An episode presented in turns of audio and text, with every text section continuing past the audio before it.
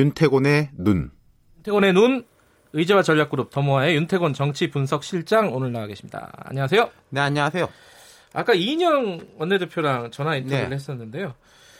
이게 뭐 정치권이 뭐 국회도 마찬가지고 청와대와 국회 관계도 마찬가지고 네. 뭐가 될 것 같은데 또 안 되고 계속 이상하게. 되든 말든 하는데 이제 뭐 이른바 꼭지를 못 따고 있는데 네. 사실 저는 지난달 말 그러니까 한 5월 말쯤이면은 해소되지 않을까 싶었어요. 한국당 장외 그 행사 끝나고 뭐 이런 식으로 어, 해가지고 낙관적이셨군요. 예. 아니 낙관적이라기보다 통상적으로 흐름이라는 게 예. 있으니까 지금 상황이 제 예상하고 달라서 좀 당황스럽네요.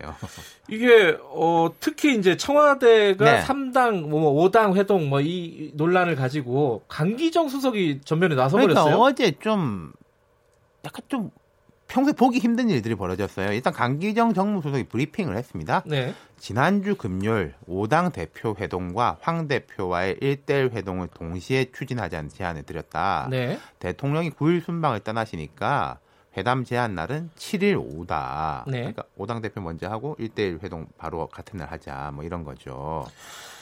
이게 금요일 날 제안을 했고 어제 밝혔다. 이게 그- 파토났다는 거죠. 그러니까 청와대 고위 관계자가 이렇게 말을 했습니다. 한국당 측은 지난 2일 늦은 밤에 1대1 단독 회동 혹은 5당이 아니라 교섭단체 회동을 요구했다. 한국당에 그건 우리가 받아들일 수 없다. 이 제안 외에는 아무것도 없다. 이렇게 이제 추가로 브리핑을 했어요. 그러니까 이게 중간에 협상 중에 밝혔다는 거는 이제 안 된다라고 생각했다는 뜻이겠죠. 아무래도 6월 7일이면은 모레잖아요, 모레. 그러네요. 네. 네. 자, 거기다 또 어떤 일이 있었냐. 바른미래당 손학규 대표가 어제 의총에서 강기정 수석이 어제 기준으로 어저께, 그러니까 그제 예, 예. 문 대통령과 사당 회담을 제의했는데 제가 거부했다. 한국당 빼고. 아하. 한국당이 빠진 사당 대표 회담은 의미가 없다. 한국당을 대화에 끌어들여야 한다. 이렇게 말했다는 거죠. 청와대는 뭐 그런 취지는 아니었다. 뭐 이런 식으로 해명을 하던데. 근데 이제 이런 말이 이게 안 되면 이거라도 해야 되는 거 아닙니까라는 정도의 이야기였는데 거기 무게가 안 실렸다는 건데 옵션을 여러 개 가지고 있으려고 한 건 맞는 것 같아요. 어쨌든 여기에 대해서 한국당 입장도 뭐 변한 게 별로 없어요. 네, 황교안 대표가 그 강기정 수석 브리핑하고 거의 같은 시간에 3당 교섭단체 당대표와 회동 직후에 한국당과 문재인 대통령과의 1대1 대화를 하는 것까지는 용인하겠다. 네, 의미 있는 다당은 교섭단체 아니겠냐 예. 이러면서 그 말도 했어요. 그럼 민중당하고 대한애국당도 있는데 그렇게 따지면 칠당 그렇죠. 그렇게 할 수는 없는 거 아니냐. 뭐 이런 논리죠. 근데 이게 국민들 입장에서는요. 이게 3당이 만나든 5당이 만나든 큰 차이가 없는 것 같은데 그게 뭐 그렇게 중요해요? 그러니까 황 대표 입장에서는 뭐 사람이 작으면 작을수록 좋고 정의남이나 민평당이 없는 게 편하긴 하겠죠. 하지만 이제 1대1 회동을 이제 붙여준 것까지는 뭐 말하자면 청와대가 양보를 한 거지 않습니까? 네. 이 어제 보면은 감정적 충돌도 보였어요. 자, 청와대 쪽에서는 이런 브리핑을 하면서 또 이제 뭐 백브리핑식으로 강기정 수석이 황교안 대표 만나지도 못했다. 비서실장? 만나서 이야기하라고 한다. 이렇게. 언론에 털어놓았고 한국당은 한국당대로 청와대가 이렇게 뒤에서 이 벌어지는 협상들에 대해 가지고 일방적으로 먼저 공개하는 거는 뭐 판깨자는 이야기 아니냐. 전 두 양쪽 다 약간 일리가 있는 말인 것 같아요. 이런 부분은.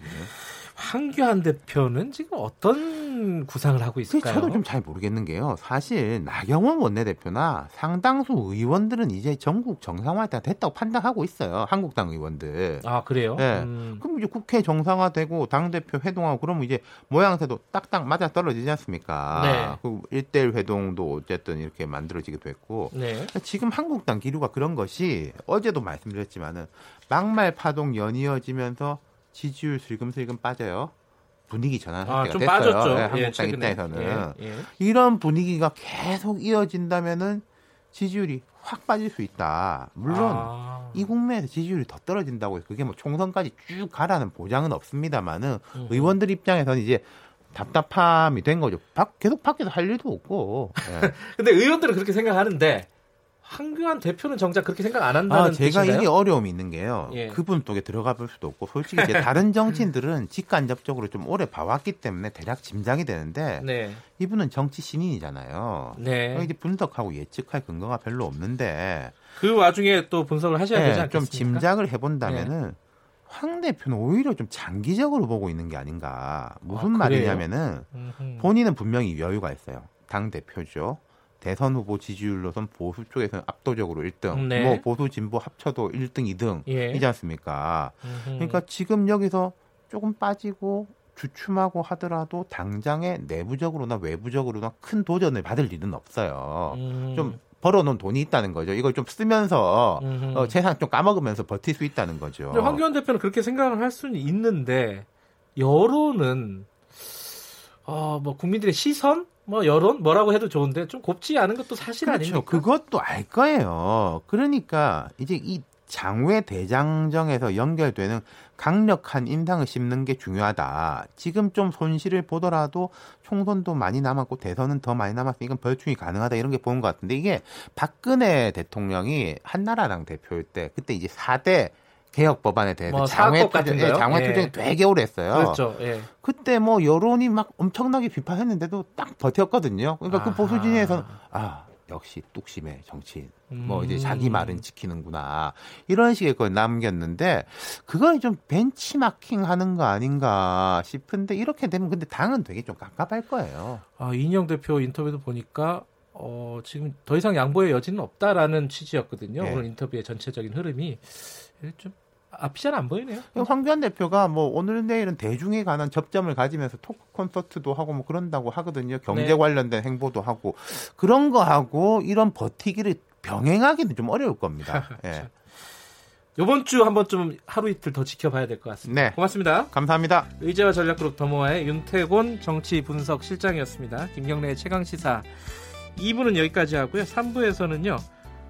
영화 소식 새로 만든 코너 어, 진행합니다. 기다려 주시고요. 일부 지역국에서는 해당 지역 방송 보내드립니다.